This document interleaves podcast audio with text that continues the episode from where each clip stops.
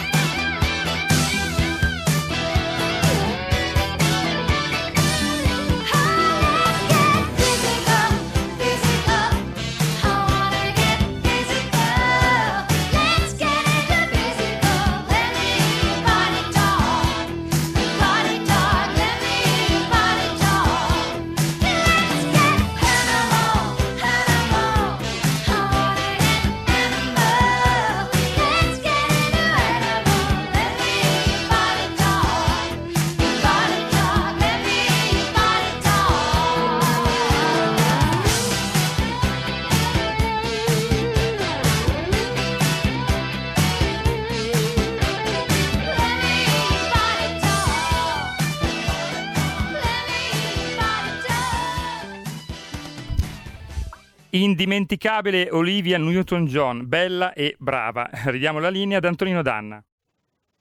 E rieccoci, siete sempre sulle magiche, magiche, magiche onde di RPL. Questo è sempre Zoom, 90 minuti in mezzo ai fatti. Antonino Danna al microfono con voi. Tra poco avremo la nostra Gemma Gaetani, la ragazza di campagna, la eh, brava collega che oggi è in edicola con la verità. Eh, la settimana scorsa avevamo cominciato una discussione sul tema eh, di tutta la, eh, diciamo così, fauna microbica intestinale e in questa puntata completiamo questa riflessione anche sulla base del pezzo che Gemma ha preparato quest'oggi per la verità. Quindi tra poco, appena siamo pronti, la potrete vedere nel video che ha realizzato per noi la ringrazio molto per la disponibilità e per la pazienza.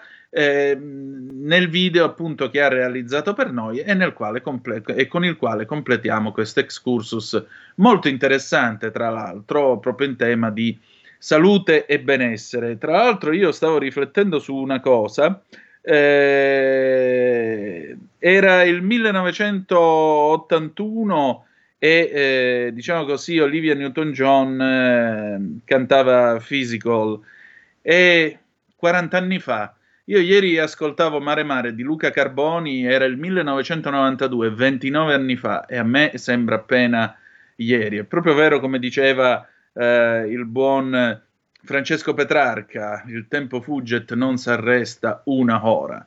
E adesso, ladies and gentlemen, direttamente dalle pagine della verità, Gemma Gaetani, la ragazza di campagna. Buondì.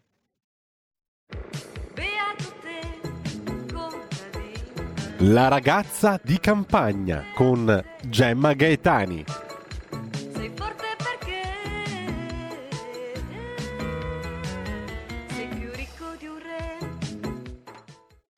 Ciao Antonino, buongiorno, buongiorno ai radioascoltatori di RPL.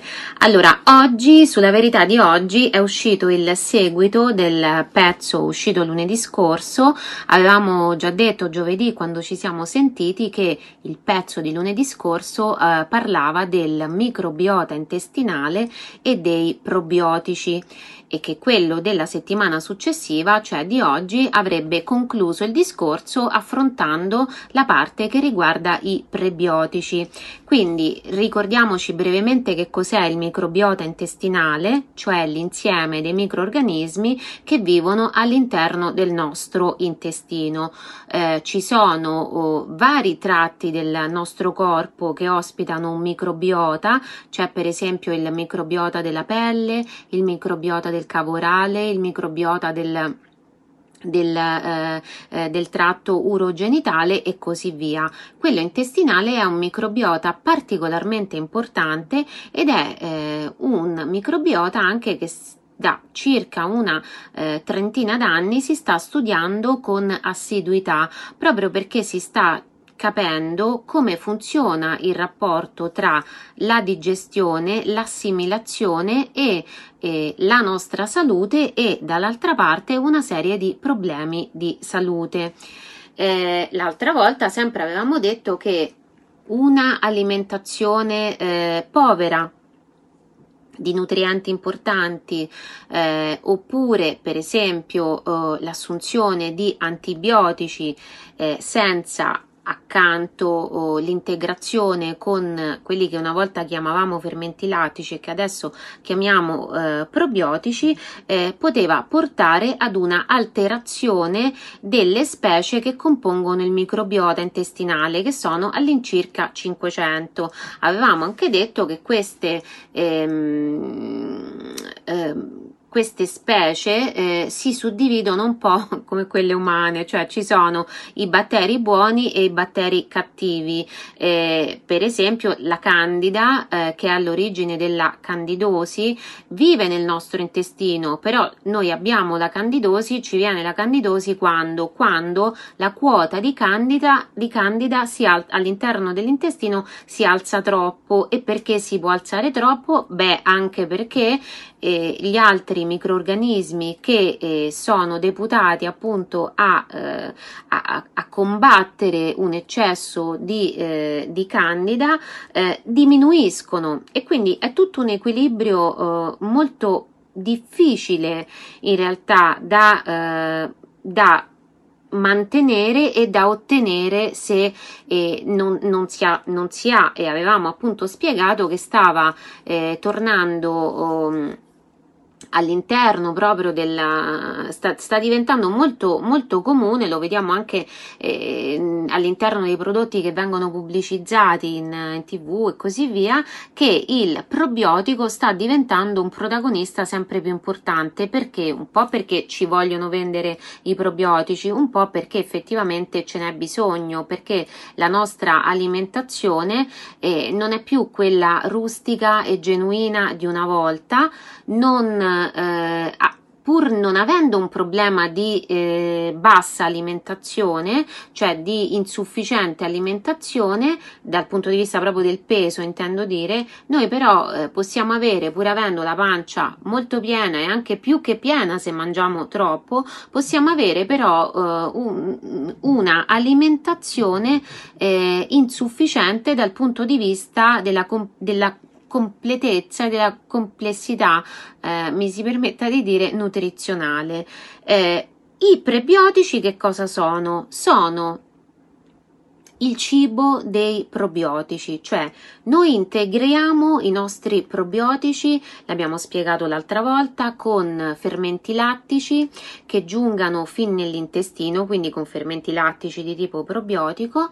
Eh, bevande fermentate non pastorizzate come la birra, il vino, eh, il pane, la pizza, preferibilmente con il lievito madre perché contiene anche lattobacilli eh, e poi eh, per esempio lo yogurt e il kefir. Avevamo spiegato che si potevano anche fare in casa. Questi probiotici poi che vanno a insediarsi all'interno, all'interno del nostro intestino, a maggior ragione se ne abbiamo, non ne abbiamo a sufficienza, vanno nutriti. Quindi questo intervento per ottimizzare il nostro microbiota riguarderà i probiotici ma anche i prebiotici, cioè il nutrimento eh, di quella che si chiama microflora colica. Microflora eh, è anche sinonimo di microbiota, quindi quando diciamo microflora, clo, ehm, microflora colica intendiamo il microbiota intestinale. Ehm, i prebiotici sono particolarmente apprezzati dai probiotici lattobacilli e bifidobatteri eh, e sono chiamati anche colonic food, cioè il cibo praticamente del, del colon.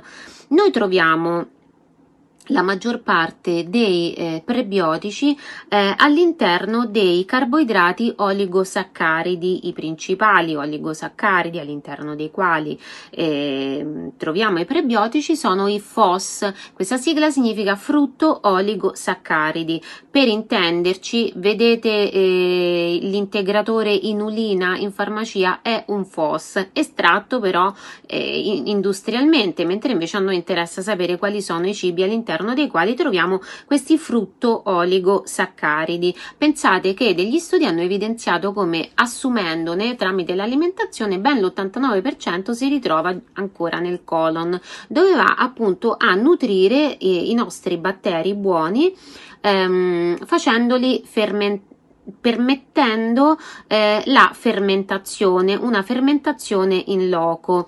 Infatti, anche questa è una cosa che può essere utile sapere. Allora, eh, i, quando i eh, microorganismi si nutrono, eh, fanno fermentare poi fanno fermentare eh, il luogo all'interno del quale si trovano. Anche per esempio la lievitazione dell'impasto del pane è una fermentazione perché emettono dei gas che derivano dalla digestione che essi stanno compiendo. Quindi, quando noi sentiamo un pochino di, di, aria, movimenti nello stomaco quando stiamo digerendo, sono anche, non solo, però sono anche questi batteri che stanno consumando i loro prebiotici con questo, questa digestione essi producono degli acidi che sono importanti per la, l'acidificazione dell'intestino perché anche questo è una, questa è una cosa che non sappiamo. Or, questi organi del, del nostro sistema digerente hanno un proprio pH e quello dell'intestino deve essere non basico assolutamente neanche troppo acido però deve essere abbastanza acido. Consumare FOS ci aiuta a regolare regolamentarlo, eh, a riportarlo alla, alla corretta acidità. Ehm, dove troviamo oh, i FOS? Allora, pensate che l'alimento che ne contiene di più, di più, sono due, sono la cicoria e il topinambur. Allora, il topinambur non è molto diffuso in Italia e non sarò io a dire diventiamo dei grandi consumatori di topinambur, però possiamo consumare tanta cicoria, non solo quando la troviamo fresca in primavera, eh, in inverno e in estate, eh, ma anche eh, per esempio non, non, ci sono problemi a trovare la cicoria surgelata e anche quella precotta eh, che si può considerare diciamo una buona alternativa quando non, so, non c'è la cicoria fresca oppure non si ha tempo perché effettivamente ci vuole un pochino di tempo a pulire, eh, lavare, fare, preparare insomma le, le, verdure. Quindi si può anche usare quella lì. Ricordiamoci che c'è anche il caffè di cicoria eh, e che venne sviluppato, appunto divenne abbastanza leggendario in epoca autarchica mussoliniana, quando appunto Mussolini eh, prima della seconda guerra mondiale insomma enfatizzò molto l'autarchia proprio perché eh, si eh, poteva consumare al posto del caffè, che non è una produzione italiana, ehm, insieme con quello d'orzo, il caffè di cicoria e il caffè d'orzo. Le cose sono molto cambiate, pensate che addirittura un agricoltore siciliano è riuscito a produrre il suo caffè. D'altronde la Sicilia ha un clima eh, che somiglia abbastanza a quelli tropicali, che si avvicina a quelli tropicali rispetto al clima tipico per esempio di una Lombardia, però eh, non non, eh, non, siamo di certo produttori di, di, grandi produttori di caffè, anzi lo siamo microscopici e quindi consumare il caffè eh, di cicoria o anche il caffè d'orzo è una buona alternativa al caffè normale e fa bene alla nostra eh, microflora intestinale. Noi troviamo i fossi anche all'interno del grano, del farro, dell'orzo, della segale e poi nell'aglio, nella cipolla, nei porri e in, genere, in generale in tutte quelle liliacee che vanno dagli asparagi allo scalogno che lo chef Carlo Cracco ha messo all'interno del titolo del suo libro, quello famoso nel quale diceva se vuoi fare il figo in cucina usa lo scalogno. Allora, oltre che fare i fighi, mangiare lo scalogno ci permette di aumentare la quota di FOS. Eh, troviamo FOS anche nel latte materno, molto più che nel latte vaccino, tant'è vero che il latte materno artificiale viene addizionato di FOS. Eh, nel latte materno si trovano anche i GOS, che sono i galatto-oligosaccaridi, che altrimenti possiamo trovare nei legumi. Poi ci sono, per esempio, altri, eh, eh, altri, eh, altri prebiotici, sono i beta-glucani, che troviamo in alcuni cereali come le in alcuni cereali e poi nelle alghe e nei funghi. E altri prebiotici sono per esempio le gomme come la gomma di guar, sono l'amido resistente che troviamo nell'orzo e nell'avena in chicchi e nelle mucillagini che sono per esempio l'aloe che non è molto diffusa in Italia però per esempio al supermercato si trova il succo di aloe, poi ci sono troviamo appunto le mucillagini all'interno dei semi di lino, pane di semi con i semi di lino, della liquirizia e dell'altea con cui una volta negli Stati Uniti si preparavano appunto i marshmallows e poi nelle pectine. Pectina che cos'è? È contenuta soprattutto nelle mele e nelle pere ed è anche estratta per farne addensanti da usare nelle marmellate, eh, per fare le marmellate fatte in casa.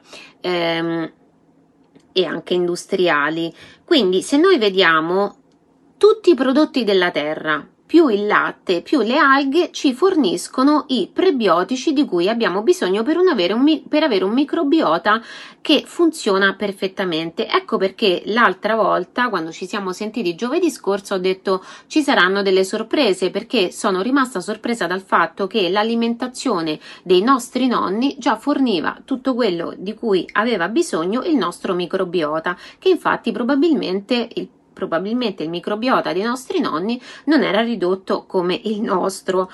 Eh, abbiamo detto l'altra volta che sono molte le patologie che un microbiota squilibrato può determinare, quindi impariamo a prendercene cura anche tramite l'alimentazione. Ricordatevi questa piccola sintesi che ho fatto, tutto ciò che ci dà la terra, più il latte e le alghe. Questo non vuol dire che dobbiamo diventare vegetariani o vegani, che è un'alimentazione per lo più considerata mm, troppo squilibrata da, dalla maggior parte della, degli studiosi, però vuol dire che dobbiamo riscoprire la dieta mediterranea eh, pura che non prevede un eccesso di consumo di carni, eh, di pesci e di formaggi, ma eh, una eh, armoniosa eh, quantità di eh, frutta, verdura eh, e accanto e legumi eh, e cereali e poi accanto anche un po' di carne, un po' di pesce e, e un po' di prodotti appunto di, eh, di latticini.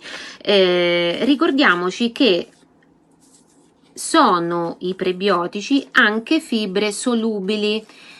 Le fibre si dividono in solubili e insolubili L'apporto corretto è all'incirca di 25-30 grammi al giorno, per intenderci la fibra insolubile è la crusca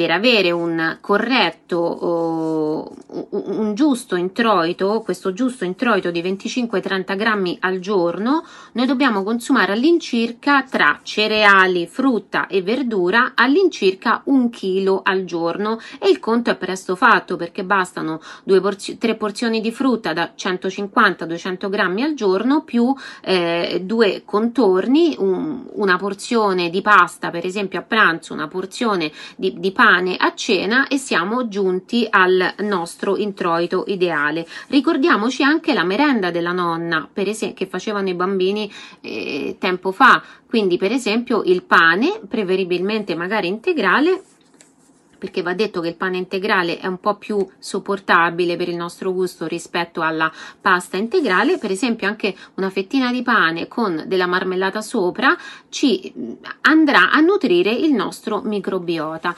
Provate a riscoprire una dieta del genere e vedrete che eh, vi sentirete meglio e risolverete anche problemi che possono essere piccoli, ma comunque fastidiosi che possono andare dalla stipsi al suo contrario, ma non soltanto, anche problemi digestivi o anche problemi insomma più gravi, l'abbiamo detto anche l'altra volta, la cosa che colpisce di più è che un'alimentazione che aiuta il microbiota intestinale a riformarsi secondo un equilibrio mm, migliore eh, e a nutrirlo eh, previene in particolar modo dal cancro del colon retto. Bene, grazie e ci sentiamo la prossima volta. Ciao!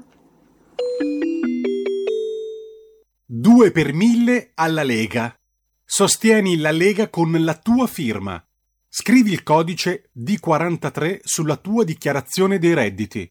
Assegnare il tuo 2 per 1000 al codice D43, D43, D43 non costa nulla. Aiutaci ad aiutarti. Il tuo supporto è prezioso. Ricorda, D43 per il tuo 2 per 1000 alla Lega di Salvini.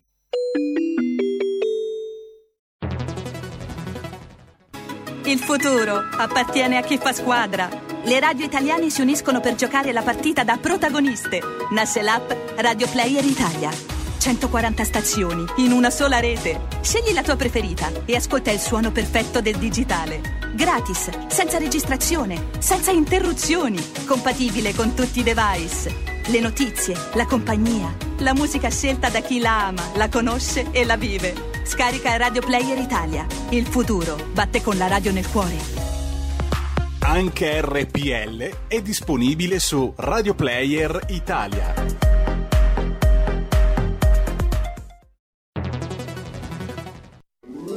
Stai ascoltando RPL. La tua voce libera, senza filtri né censura. La tua radio.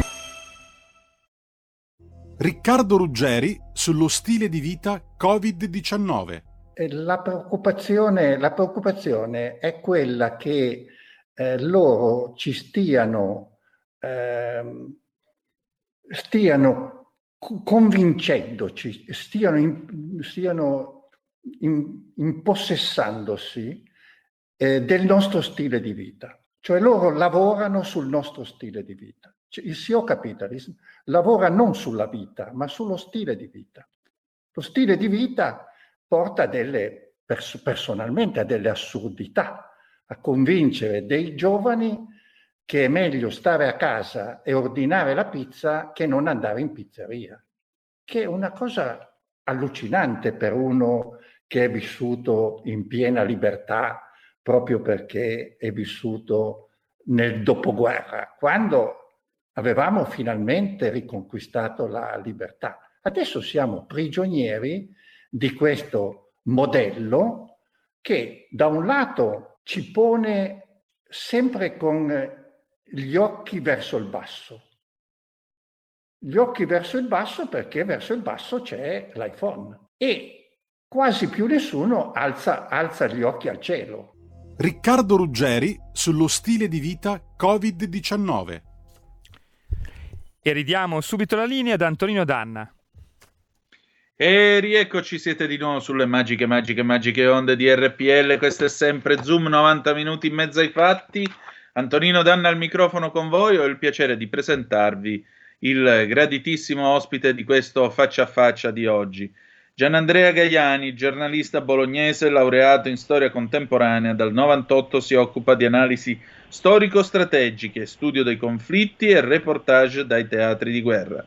Da febbraio 2000 dirige Analisi Difesa, ha collaborato, collabora con quotidiani e settimanali università e istituti di formazione militare, opinionista per reti tv e radiofoniche. Ha scritto diversi libri, tra cui Iraq, Afghanistan, guerre di pace italiane e Immigrazione, la grande farsa umanitaria. Dall'agosto del 18 al settembre del 19 ha ricoperto l'incarico di consigliere per le politiche di sicurezza del ministro dell'interno. Direttore, ciao, buongiorno, benvenuto a Zoom. Buongiorno, grazie a voi per l'invito, piacere di sentirvi con molto piacere reciproco. Allora, io prendo le mosse da un tuo servizio sulla bu- nuova bussola quotidiana del 7 giugno scorso. Immigrazione non esiste alcuna soluzione europea e dopo aver descritto in maniera direi anche abbastanza chiara eh, la situazione, cioè che all'Europa non frega assolutamente niente di venirci in soccorso per quanto riguarda la gestione dell'emergenza immigrazione clandestina. Pensate che addirittura ci sono paesi, bene, 10 eh, clandestini accolti in Lituania, 10 accolti in Irlanda su oltre 15.000 sbarcati nel nostro, eh, nel nostro paese dall'inizio dell'anno. La Germania, sì, ho dimenticato i due del Lussemburgo anche se ah, ecco. accolti dal Lussemburgo ecco fanno sì. numero è giusto eh? più due del Lussemburgo sì. grazie della correzione cioè la Germania ha detto che di allocare migranti che arrivano in Italia non se ne parla nemmeno la Francia è ingarbugliata per non dire incasinata con le banlieue tutto il problema della gestione dei figli degli, dei migranti quindi degli immigrati di seconda generazione tu fai questa riflessione finale, i confini nazionali sono i nostri.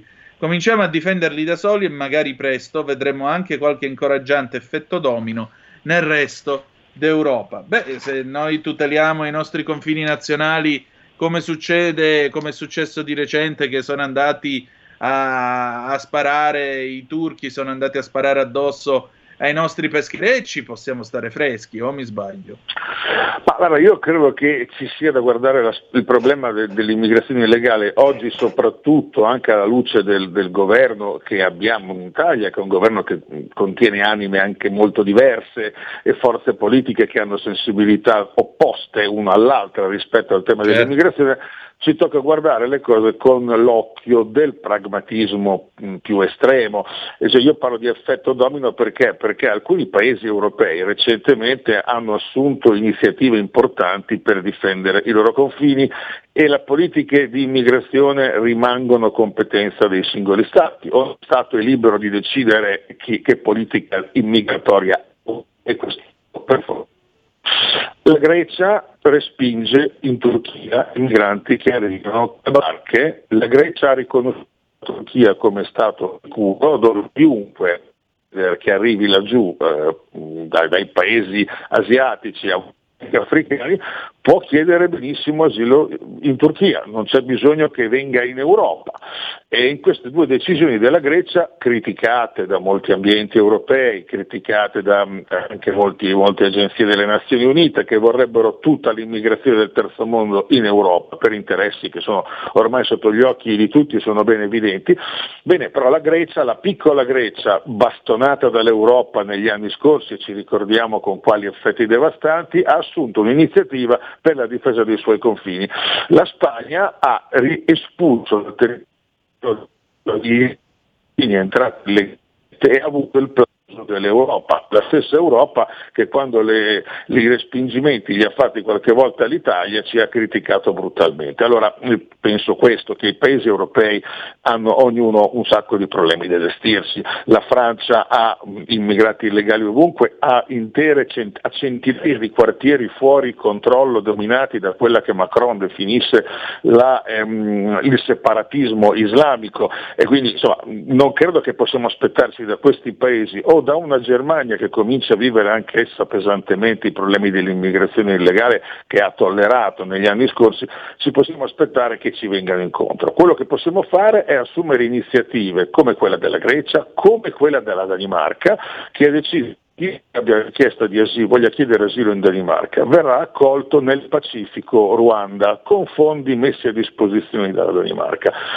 un'iniziativa che potremmo prendere anche noi affidandoci, accordandoci con un paese africano e finanziandolo, oppure semplicemente stabilendo che chi ha diritto o pensa di avere diritto all'asilo, come si faceva prima che intervenissero i trafficanti di esseri umani eh, su vasta scala, diciamo dal 2011 in poi, può farlo nelle sedi diplomatiche italiane o dell'Unione Europea nei paesi africani direttamente. E chi avrà diritto all'asilo gli verrà riconosciuto verrà mandato a prendere con un aeroplano e portato qui o altrove, perché ricordiamocelo, chi scappa veramente da una guerra o da una persecuzione ha diritto a essere accolto in un posto dove non subisca persecuzioni e dove non ci sia una guerra. Non ha automaticamente diritto a venire a vivere in Italia, in Europa e essere mantenuto a vita dal nostro welfare. Ed è questo il concetto, ad esempio, espresso dal governo della Danimarca, governo di centro-sinistra, come è il governo spagnolo che ha fatto espulsioni e respingimenti a Ceuta. Allora, o l'Italia si mette nell'ordine di idea che i nostri confini vanno difesi e non lasciati in balia dell'ONG, e questa decisione evidentemente la la può prendere soltanto il governo suoi, ai suoi piani più alti e quindi deve esserci un'iniziativa del, del, del, Premier Draghi, credo, prima o poi, perché diversamente questa emergenza continuerà a diventare tale e ad, alla, e ad, aggravarsi e ci ritroveremo entro l'estate con numeri non più gestibili. Siamo già oltre 16.500 se guardiamo solo i 1.500 quasi sbarcati questo weekend.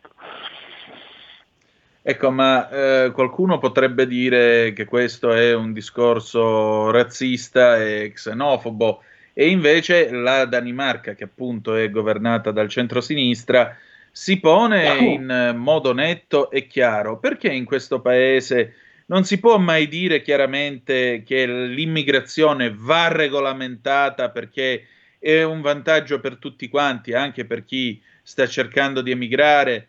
Eh, perché in questo paese non si può dire che l'immigrazione va regolamentata senza passare per fascisti, nazistoidi o semplicemente razzisti to cure? Perché? Ma insomma, io non mi pongo il problema di rispettare i dettami del linguaggio politically correct che vuole imposti quasi da certi ambienti culturali cattolici o di sinistra. Non è questo il mio problema, non me lo sono mai posto e non credo me lo porrò mai sto parlando di immigrazione, l'importante è usare le parole giuste. Qui stiamo parlando di immigrazione illegale. Noi in Italia accogliamo chiunque paghi dei criminali per arrivare da noi non c'è una scelta politica, esatto. so, potevamo decidere andiamo a, port- andiamo a, soccorrere una popolazione in difficoltà, io penso agli yazidi in Siria, in Iraq, minacciati dall'ISIS qualche anno fa, non abbiamo fatto una scelta di assistere, aiutare, anche portare qui una parte di un popolo che subiva persecuzioni. Chiunque paghi dei criminali in Italia verrà accolto e il governo Conte 2 eh, il governo di sinistra, forse quello più di sinistra della nostra storia, nel dicembre scorso, col decreto immigrazione che ha rimosso la parte legata all'immigrazione dei decreti Salvini, ha creato un precedente ancora peggiore che spiega perché i flussi migratori sono in calo in tutto il Mediterraneo, verso tutti i paesi del Mediterraneo, tranne che verso l'Italia, perché di fatto riconosce uno status di accoglienza, un permesso di soggiorno a chiunque arrivi qui pagando dei criminali. Ed è chiaro che i, i trafficanti ci vanno a nozze perché vendono più biglietti, se mi passi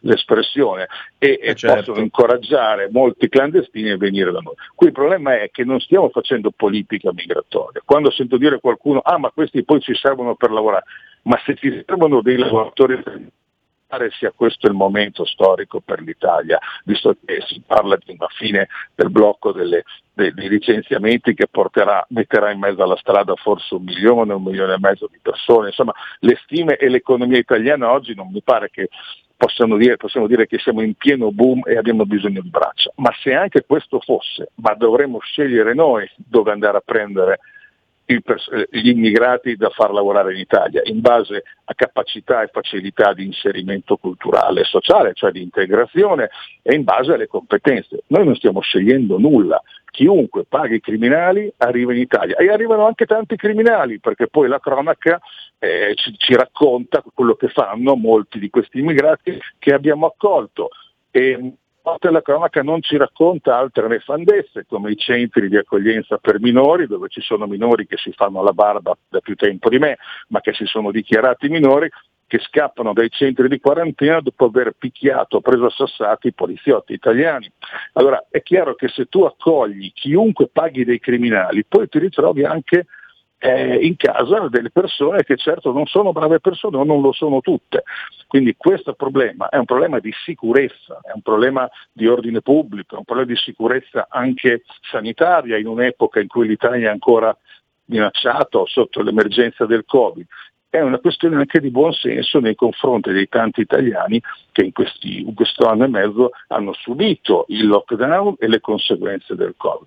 Sarebbe una questione di buon senso. Io credo che presto, e queste cose vengono sottolineate, lo sta facendo la Lega, lo fa il sottosegretario Molteni al Ministero dell'Interno, credo che dobbiamo dare una svolta sotto questo punto di vista e farlo in un'ottica anche vicina a quello che stanno facendo a quei paesi europei che ho citato, come la Danimarca, come la Grecia, come la stessa Spagna, che eh, senza tanto clamore ha riportato in Algeria centinaia di immigrati illegali che erano sbarcati sulle sue coste o ha espulso, invece in questo caso con clamore e con l'uso della forza dei militari, eh, migliaia di marocchini che erano entrati, di africani che erano entrati illegalmente a Ceuta. Quindi la difesa dei confini nazionali non può essere una questione di eh, razzismo che certo non c'entra nulla con tutto questo, ma di difesa di una prerogativa. Ogni Stato ha dei confini, se rinuncia a gestirli, ad affrontare, a, a, a, difenderli, vuol dire che li lascia in balia di organizzazioni criminali o di organizzazioni private come l'ONG che decidono di raccogliere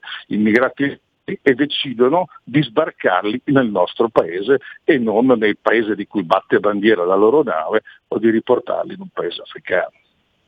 Esatto, tanto per chiarire le idee a chi ci sta ascoltando, un paio d'anni fa Open Arms, se non ricordo male, facciamo nomi e cognomi, eh, venne avvertita dal governo socialista spagnolo eh, nel caso di soccorsi inutili ed entrata in un porto spagnolo avrebbe ricevuto una multa attorno al milione di euro. Di questo stiamo parlando, attorno al milione di euro.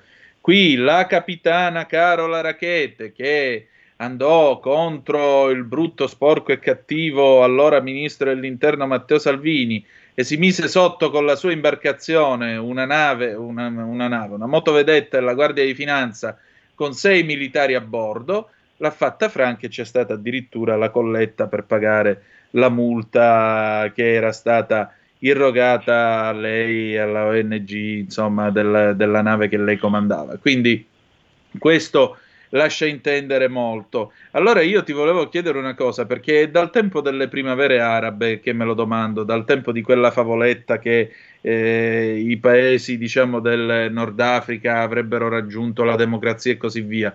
L'effetto è stato tale che in Egitto oggi c'è una dittatura peggio di quando c'era Mubarak, la Libia non ne parliamo, eh, l'unico che ha tenuto, gli unici tre paesi che hanno tenuto più o meno la rotta sono il Marocco, che comunque ha un re, diciamo, una monarchia costituzionale sui generis, l'Algeria e la Tunisia. Ecco, io pensavo una cosa, ma non è che magari qualche Stato che si affaccia sul Mediterraneo a un certo punto chiude un occhio e forse anche due sulla partenza appunto di criminali e compagnia bella, perché alla fine della fiera è anche una misura di contenimento sociale, cioè vale a dire ma sì, andatevene a fare casini in Italia, basta che qua stiamo tutti tranquilli. Ma allora, io sono, la domanda è, è, è, ampia, proverò a essere sintetico nella risposta. Eh, le primavere arabe ci hanno dimostrato che l'alternativa ad alcuni regimi eh, nei paesi arabi non è la democrazia cantonale svizzera, ma sarebbe stata la, una, l'instaurazione di regimi ehm, jihadisti o di regimi islamisti. L'Egitto finì nelle mani di Morsi, del fratellanza musulmana, è rimosso dalle sollevazioni popolari e dall'esercito che con Al-Sisi poi da, da generale diventa presidente e ripristina una, un ordine che a questo momento è indispensabile in Egitto perché prima di immaginarci se un paese come l'Egitto, oltre 100 milioni di abitanti, finisse nelle mani di, degli estremisti islamici, saremmo tutta l'Europa e tutto il Mediterraneo, sarebbe una sciagura per tutto il Mediterraneo e anche per noi europei. Poi è vero quello che si dice, in Libia c'è un governo oggi sostenuto dall'ONU che l'Italia sostiene, finalmente un governo che riunisce l'intera Libia, anche se soltanto sulla carta, ma è il meglio che siamo potuti riusciti a fare dopo avere noi devastato gli equilibri in Libia, noi intendo dire come Occidente, come nato con quella sciagurata guerra contro Gheddafi nel 2011 guerra voluta dagli anglo-francesi e americani per colpire soprattutto gli interessi italiani e ci sono riusciti perché se pensiamo a tutto il problema e non solo a quello, ma in particolare oggi parliamo di quello, scaturito dalla Libia dopo quella guerra, ci rendiamo conto di quanti danni la guerra della Nato abbia fatto uh, all'Italia. È vero quello che tu dici dal punto di vista del, mm, dell'interesse di qualcuno ogni tanto a buttare, a far, a far, uscire dal paese i suoi criminali. La Tunisia quando ha carceri, le carceri affollate, sovraffollate, fa un'amnistia e chi è incoraggiato o ha, o ha, tutto l'interesse, piuttosto che rischiare di tornare in carcere in Tunisia, a cercare di raggiungere l'Italia, al punto che L'Italia è il, non è il paese europeo che ha la più ampia comunità tunisina, che naturalmente è in, vive in Francia, ma è il paese europeo che ha in, nelle sue carceri il maggior numero di tunisini che ci siano in carcere in qualunque altro paese.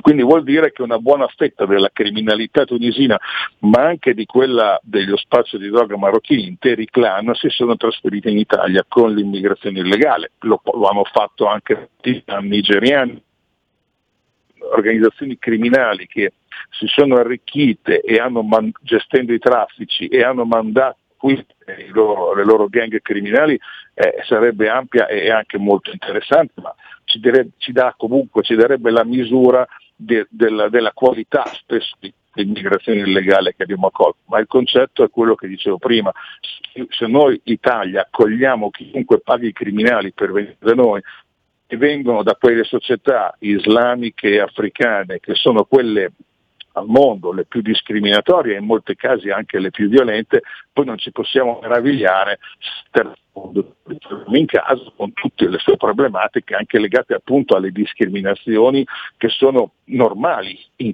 paesi presso quelle società e che noi invece giustamente non tolleriamo perché violano le nostre leggi e anche nostro, le nostre regole di convivenza.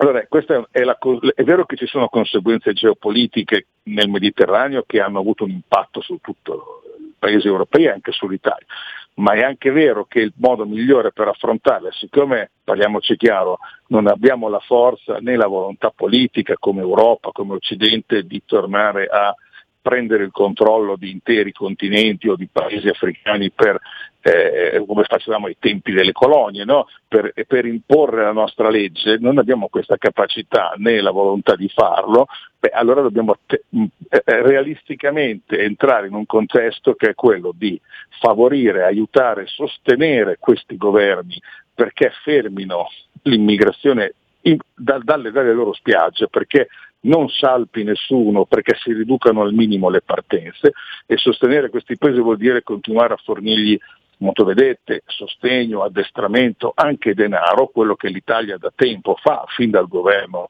eh, Gentiloni nel 2017 con gli accordi del ministro Minniti con la Libia, quello che facciamo da tempo con la Tunisia, a cui diamo comunque aiuto finanziario e anche aiuto in termini navali per, per, controllare meglio le sue coste. Quello lo possiamo fare e dobbiamo però abbinare a questa politica anche una ferma una ferma iniziativa che impedisca a chiunque arriva clandestinamente pagando criminali in Italia verrà riportato indietro.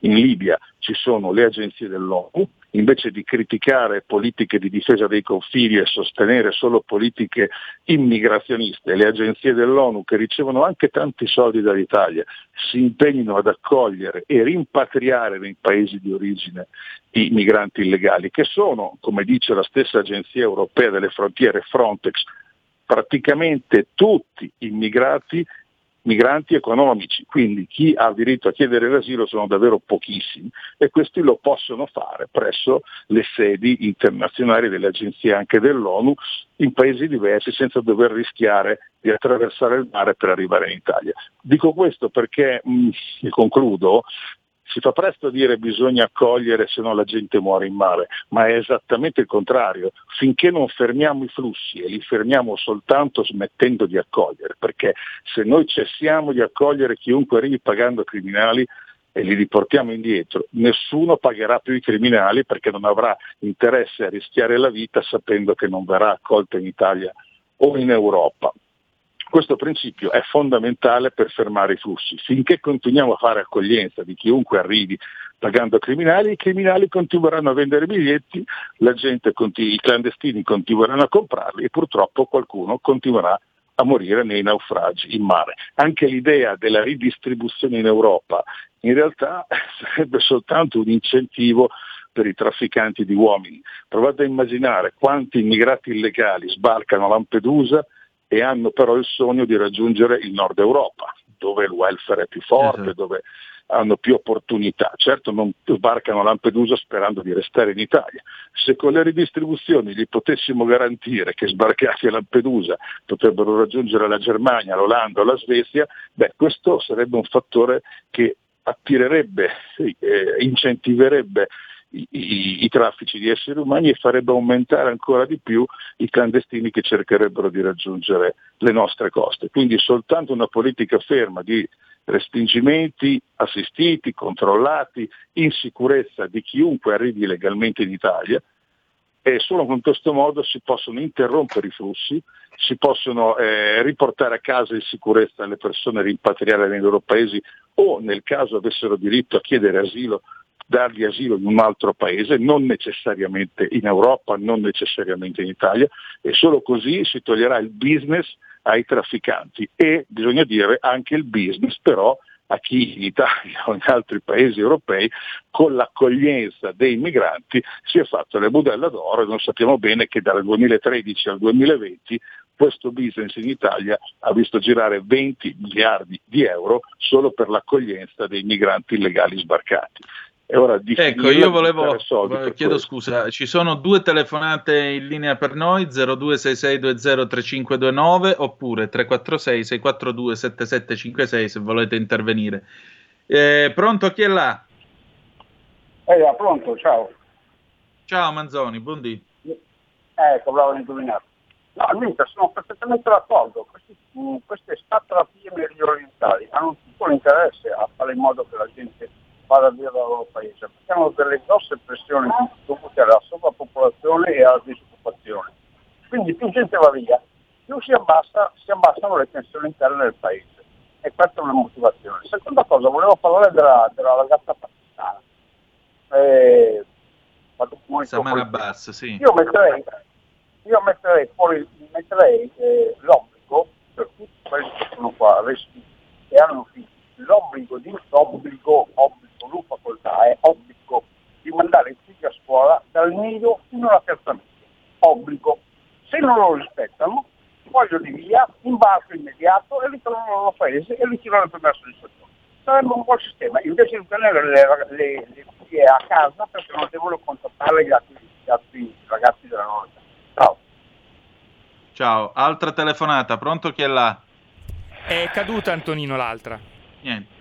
Allora, direttore, noi abbiamo un minuto, quindi andiamo un attimo in pausa, torniamo subito eventualmente per una risposta alle osservazioni del nostro ascoltatore. A tra poco. Siamo liberi, siamo una radio libera. Segnati il nuovo IBAN per sostenere RPL. IT 84A 05387 01609 000 003 345439 presso Biper Banca Milano. Diventa nostro editore. Sostieni la libertà.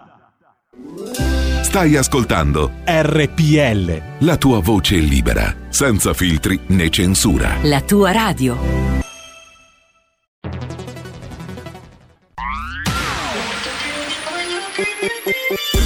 Suono così non l'hai mai sentito baby Da Plus molto più di quello che credevi Programmi, musica, multimedialità Da Plus suono nuovo di alta qualità Digital Radio.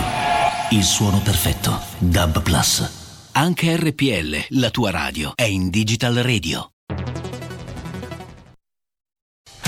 Porta con te ovunque RPL la tua radio. Scarica l'applicazione per smartphone o tablet dal tuo store o dal sito radiorpl.it.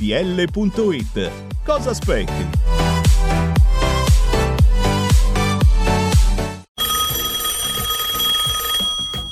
Pronto? Avvocato, Mi dica. c'è bisogno di lei. L'avvocato risponde ogni venerdì dalle 18.30 con l'avvocato Celeste Collovati. Solo su RPL, la tua radio. E rieccoci, siete di nuovo sulle magiche, magiche, magiche onde di RPL. Questo è Zoom, 90 minuti in mezzo ai fatti. Antonino Danna e Gianandrea Gaiani, direttore di analisidifesa.it, al microfono con voi per parlare di immigrazione. Eh, direttore, io ti volevo dire una cosa. Mm, vabbè, il Manzoni, questo nostro affezionato ascoltatore, suggerisce una sorta di eh, integrazione, non dico forzata, però diciamo obbligatoria attraverso la frequenza della scuola dell'obbligo per le ragazzine eh, pakistane o comunque immigrate nel nostro paese. L'altra cosa però che io volevo osservare, parlando appunto dello scafismo, degli scafisti, ehm, e questo secondo me va anche a margine di quello che ieri il Papa per l'ennesima volta ha detto, dicendo che il Mediterraneo è un cimitero a cielo aperto, eccetera, eccetera. Forse dovremmo occuparci più dell'Africa che, del- che dell'accoglienza, ma questa è un'idea personale. Ehm, ma non è che questi scafisti non sono così brutti, sporchi e cattivi, mi spiego meglio. Non è che questa gente ha invece un cervello che ne capisce anche di comunicazione, per cui quando un barcone o un gommone difettoso viene mandato, viene spinto in acqua e aspetta l'ONG che arriva, se magari il barcone affonda per loro è un vantaggio doppio perché da un lato incassano e dall'altro riscuotono anche verso l'opinione pubblica italiana, perché poi è affondato il barcone, erano 50 persone, sono morti 10 bambini, eccetera, eccetera, eccetera, e così perpetuano la loro attività.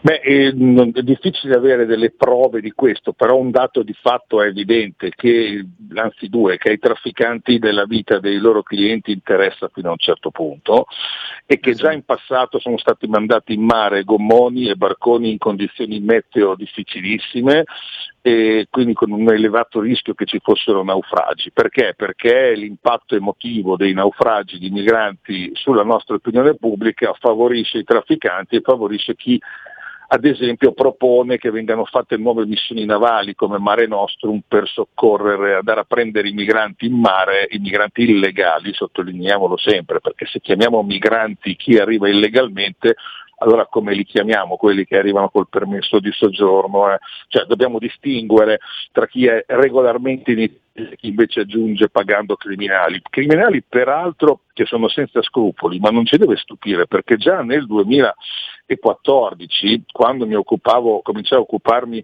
in maniera anche diciamo, più completa di questo tema, anche preparando qualche libro su questo tema. Scop- mi sono reso conto, ho trovato gli atti sul fatto che molte agenzie di intelligence dei paesi della Nato, quindi insomma, dei paesi nostri alleati, consideravano le cosche di trafficanti di esseri umani, avevano alcuni anche mostrato delle prove pesanti, molto strettamente legati anche sul piano del finanziamento ai gruppi terroristici islamici, prima legati ad Al-Qaeda, dopo anche allo Stato islamico. Quindi questo tipo di traffici è, sostiene anche il terrorismo islamico che diciamo di combattere. Allora, se noi fermiamo i flussi, possiamo assistere queste persone in Africa, possiamo aiutarle a essere rimpatriate. Se non fermiamo i flussi, i morti ci continueranno a essere, questi trafficanti, questi criminali continueranno ad arricchirsi e noi continueremo ad avere grossi problemi di ordine pubblico e certo di integrazione, perché quello che vediamo molte di queste persone fanno, non hanno nessun interesse a integrarsi, nessuna intenzione di integrarsi. Circo quello che diceva il, l'ascoltatore, se parliamo in quel caso di immigrazione legale, quella del, della famiglia pakistana, beh, l'obbligo di frequenza scolastica c'è già per tutti, anche per i figli degli immigrati. Magari si tratterebbe di farla rispettare in maniera più capillare, soprattutto con gli immigrati di origine islamica, in cui in molti casi le, le, le, le figlie scompaiono dalla scuola già prima della terza media. Questo è vero, ma le leggi da noi ci sono già, si tratterebbe soltanto di, ehm, di applicarle, di applicarle in maniera rigorosa perché rispetto alla condizione femminile nelle, in molte famiglie islamiche il problema non è di integrazione, il problema è di diritti umani che vengono negati e questo succede anche a casa nostra. Non ci dimentichiamo che in Italia medici africani effettuano ogni anno migliaia di mutilazioni genitali alle bambine figlie di immigrati. Qui parliamo di violazione delle leggi italiane, ma parliamo di eh, diritti umani, perché una bambina che vive in Italia, qualunque sia la sua origine, ha diritto a non subire mutilazioni genitali. Allora, eh, questo è un discorso che però riguarda la gestione dell'integrazione. Cioè, noi, io la distinguerei molto attentamente dalla gestione di flussi che sono invece di immigrazione illegale che vanno a tutti i costi fermati. Esatto, condivido. Ci sono due telefonate per noi. Pronto chi è là? Eh, buongiorno, Giovanni da Roma. Volevo Buongiorno, innanzitutto Giovanni. salutare e complimentarmi col suo ospite che segue anche attraverso le newsletter della sua rivista, sempre interessante. E proprio per questo vorrei a lui chiedere, ma è credibile che un governo Draghi, che già si è visto imporre il ministro dell'interno che attualmente c'è, e al suo interno ha il PD, abbia la capacità di eh, effettuare un blocco concreto tipo la Salvini o addirittura tipo della Spagna? È credibile? Aspetto risposta, buonissima giornata. Grazie Giovanni. Seconda telefonata, poi le risposte. Pronto chi è là? Ciao, sono Massimiliano. Ascolta, io Qui là. sono d'accordissimo con Manzoni, d'accordissimo, perché questa gente, l'integrazione, viene portata avanti per i, per i giovani, per i giovani, perché gli anziani, quelli che uccidono la figlia, tu non li potrai mai integrare. Come diceva giustamente prima, no? questi qua arrivano ma vivono come se fossero ancora nel Pakistan. Per cui l'integrazione dovrebbe partire dai giovani. Cosa, cosa, cosa c'è di meglio della scuola? E giustamente, se un pakistano ritira la figlia prima della terza media, foglio di via e se ne tornano nel loro Pakistan. Ma, vi- ma ti sembra logico? Ma tu hai mai provato ad andare nei paesi, hai provato ad andare nei paesi islamici, no? Ma ti sembra Sono logico stato che... in Marocco una decina d'anni Ecco, fa, che- sì, per lavoro, non per divertimento. che se le nostre donne vanno in giro per la strada, devono mettere la gonna lunga, devono, sì, specialmente se poi vanno nei paesi, nel Pakistan, devono mettersi anche il velo, eccetera, eccetera. Ora io mi ricordo che negli anni 50, quando io ero, ero un bambino, no, c'era l'immigrazione interna, arrivavano dal sud e diciamo che non è che, che- che- che il sud allora era molto avanti, le donne del sud andavano in giro velate, con le- io mi ricordo le donne anziane vestite di nero, eccetera, eccetera, eccetera. Ma l'integrazione di noi bambini è stata, cioè l'integrazione è stata a scuola o, o altrimenti alla, in, in chiesa dove c'era la, perché noi, vabbè, a parte il fatto che parlavamo la stessa lingua, ma i bambini del sud hanno imparato le, le nostre abitudini e questa gente qua si deve mettere in testa che è in casa d'altri e in casa d'altri ci si deve comportare come le abitudini della casa d'altri, se no foglio di via. E se la, e se la legge italiana non è all'altezza di, di, di, fare rispettare queste leggi, diano, diano le dimissioni, chiaro, ti saluto. Grazie, solo una cosa non regge nel paragone che tu facevi. Intanto eravamo tutti italiani, secondo eravamo tutti bene o male cattolici, se c'erano degli atei c'erano pure, ma la maggioranza eravamo quasi tutti cattolici. Terzo, le donne del sud non portavano il velo, grazie a Dio non portavano nemmeno il burka, portavano umaccaturi, come viene chiamato in dialetto calabrese, cioè il fazzoletto che si mette sui capelli per proteggersi dal sole. Un conto è proteggersi dal sole e un conto è mettere il burka, che è una prigione che offende la dignità della donna. Eh, direttore, prego, mi pare che qui siano stati posti dei temi Beh, interessanti. Sì, in tanti. Allora, eh, ma la prima domanda, io credo che l'attuale governo, pur con eh, diciamo, gli equilibri difficili di cui abbiamo parlato anche prima, che vive per la maggioranza composita che lo sostiene, dovrà per forza di cose affrontare anche il problema dell'immigrazione, perché ehm, eh, i numeri stanno salendo, siamo già al triplo dell'anno scorso e siamo quest'anno, dall'inizio dell'anno, e lo dico perché è importante il confronto, a otto volte il numero dei clandestini che erano sbarcati nei primi sei mesi dall'inizio dell'anno a oggi del 2019, quando al Ministero dell'Interno c'era Matteo Salvini e, e Nicola Molteni era sottosegretario eh, come lo è anche oggi. Quindi otto volte dal, rispetto ad allora sono aumentati di otto volte gli immigrati legali. Allora, come dicevi tu prima, attenzione perché è vero che sono dei criminali i trafficanti, ma sono molto attenti anche agli equilibri politici interni ai paesi. Nel momento in cui eh, stava accadendo il governo Conte 1, quello di cui faceva parte anche la Lega, guarda caso ricominciarono ad aumentare i flussi e nel 2019, negli ultimi quattro mesi, quindi senza più la Lega al governo, i flussi furono il doppio, di quelli, gli sbarchi furono il doppio di quelli che si erano registrati nei primi otto mesi dell'anno quando la Lega era al governo. Questo perché? Perché i trafficanti sono attenti. Oggi la Grecia chiude i confini e i flussi stanno aumentando verso l'Italia che li tiene aperti.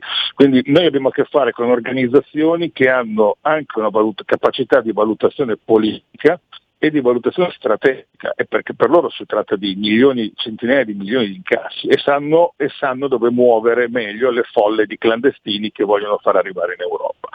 Detto questo, il tema che invece, per cui concludo questo aspetto, questo governo, sì. pur con tutti i suoi equilibri, dovrà prendere in io penso entro l'estate, con delle decisioni che devono essere, non, non potranno essere soltanto quelle di, che sono però importanti, potenziare il, gli strumenti a disposizione del governo libico che noi sosteniamo e di quello tunisino che noi sosteniamo. Sul resto invece la parte pare che l'integrazione di comunità, attenzione solo a un aspetto, perché in Francia hanno problemi di separatismo islamico, loro hanno numeri molto maggiori dei nostri, ma ad attaccare i poliziotti e a impedire loro di entrare in tanti quartieri delle città, nelle banlieue francesi, sono proprio le bande di giovani che pure a scuola ci sono andati.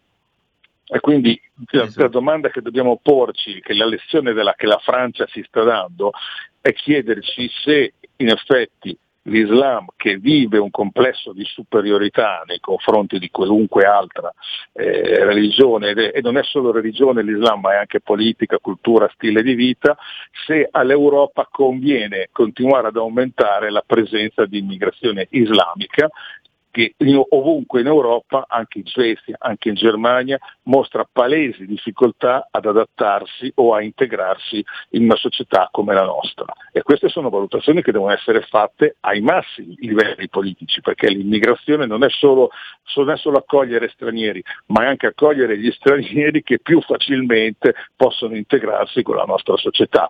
E gli islamici, credo in generale, lo dimostra tutto quello che sta accadendo in Europa, non sono certo tra questi quindi anche qui la politica può dare delle soluzioni e delle risposte. Questo è un concetto che è stato sollevato anche da Suad Sbai la settimana scorsa, Certo. soprattutto lei sottolineava questo fatto, cioè in questa società, specialmente in Italia, ultimamente si sta vezzeggiando un certo tipo di Islam radicale che certo non è quello che si può integrare nella società italiana. Abbiamo un'ultima telefonata, poi giungiamo alle conclusioni.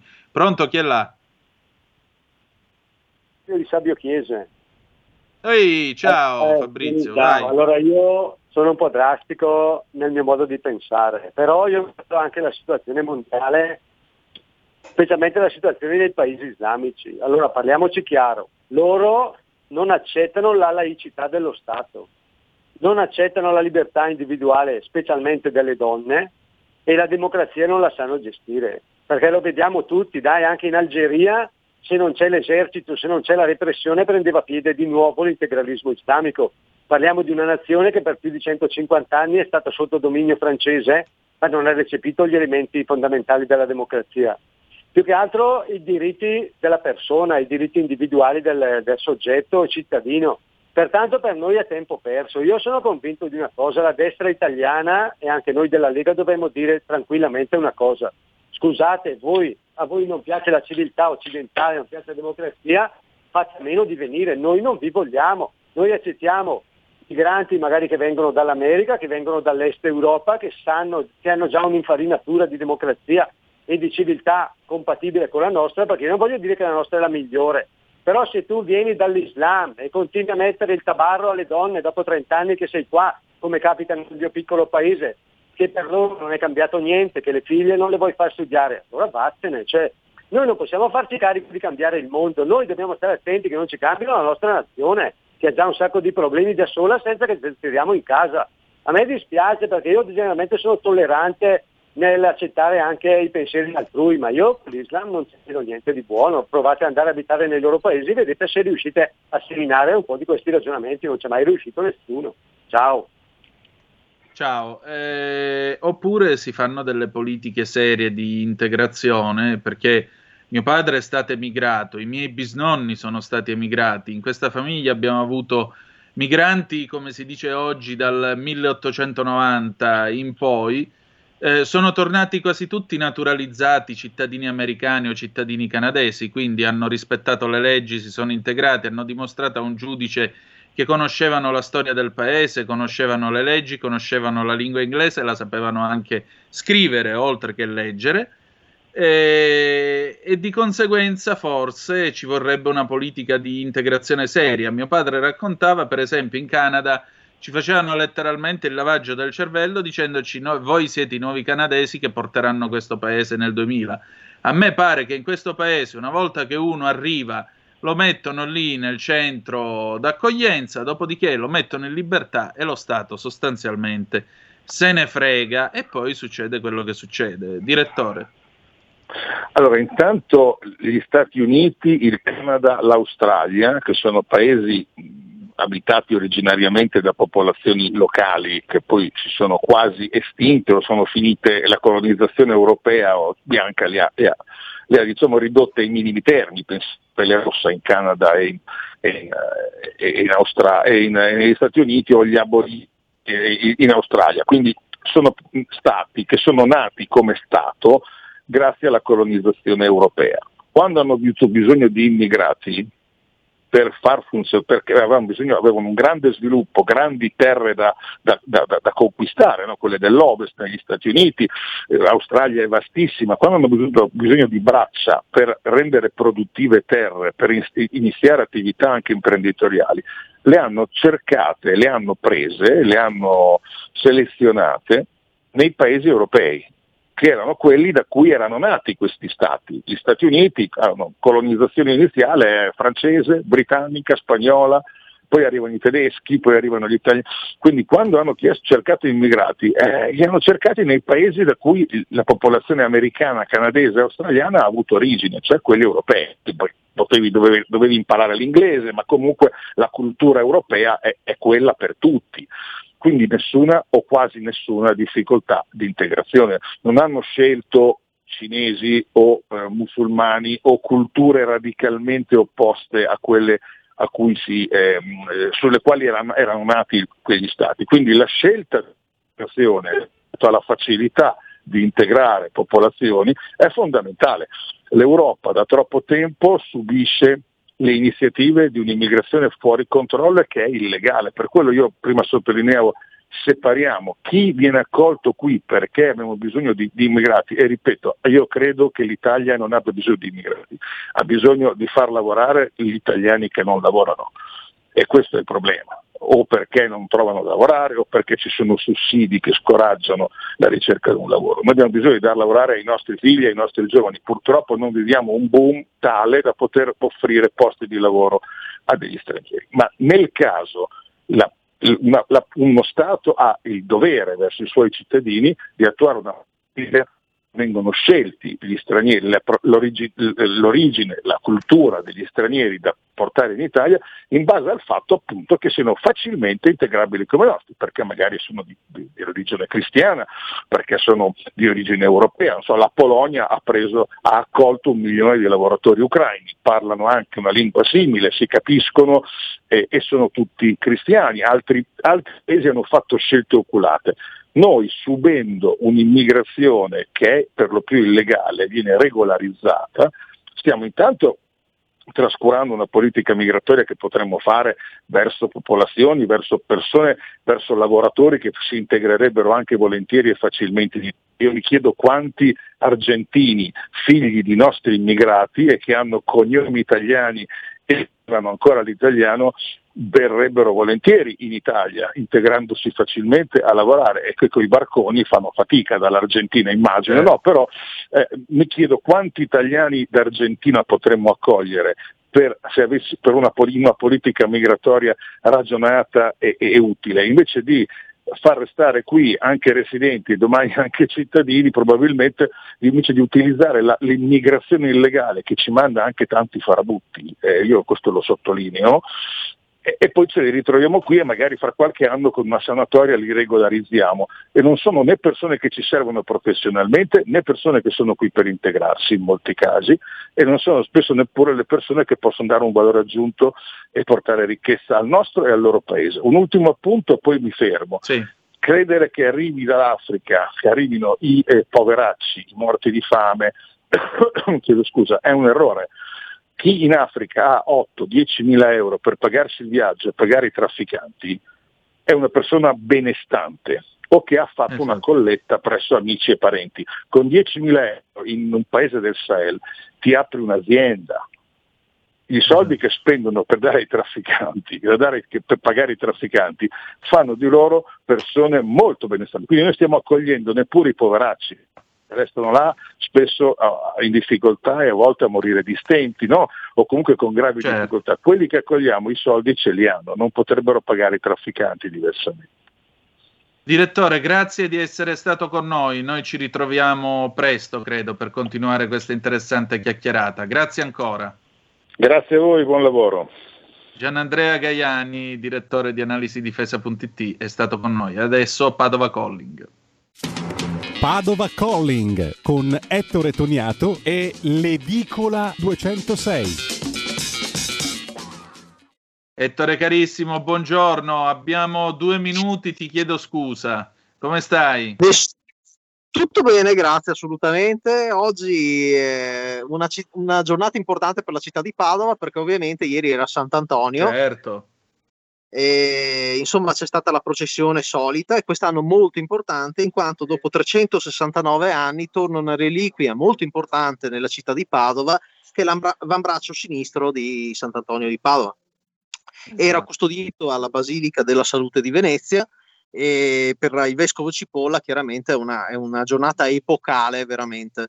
Non abbiamo puto, purtroppo potuto avere tutti i pellegrini dall'America Latina, dal Portogallo, ricordiamo Sant'Antonio era portoghese, per, proprio perché eh, purtroppo quest'anno c'è stata un po' la problematica del Covid. Comunque è importante in quanto viene dalla Basilica di, della Salute di Venezia, che ricordiamo essere stata edificata come ex voto per i veneziani dopo l'epidemia di peste del 1600.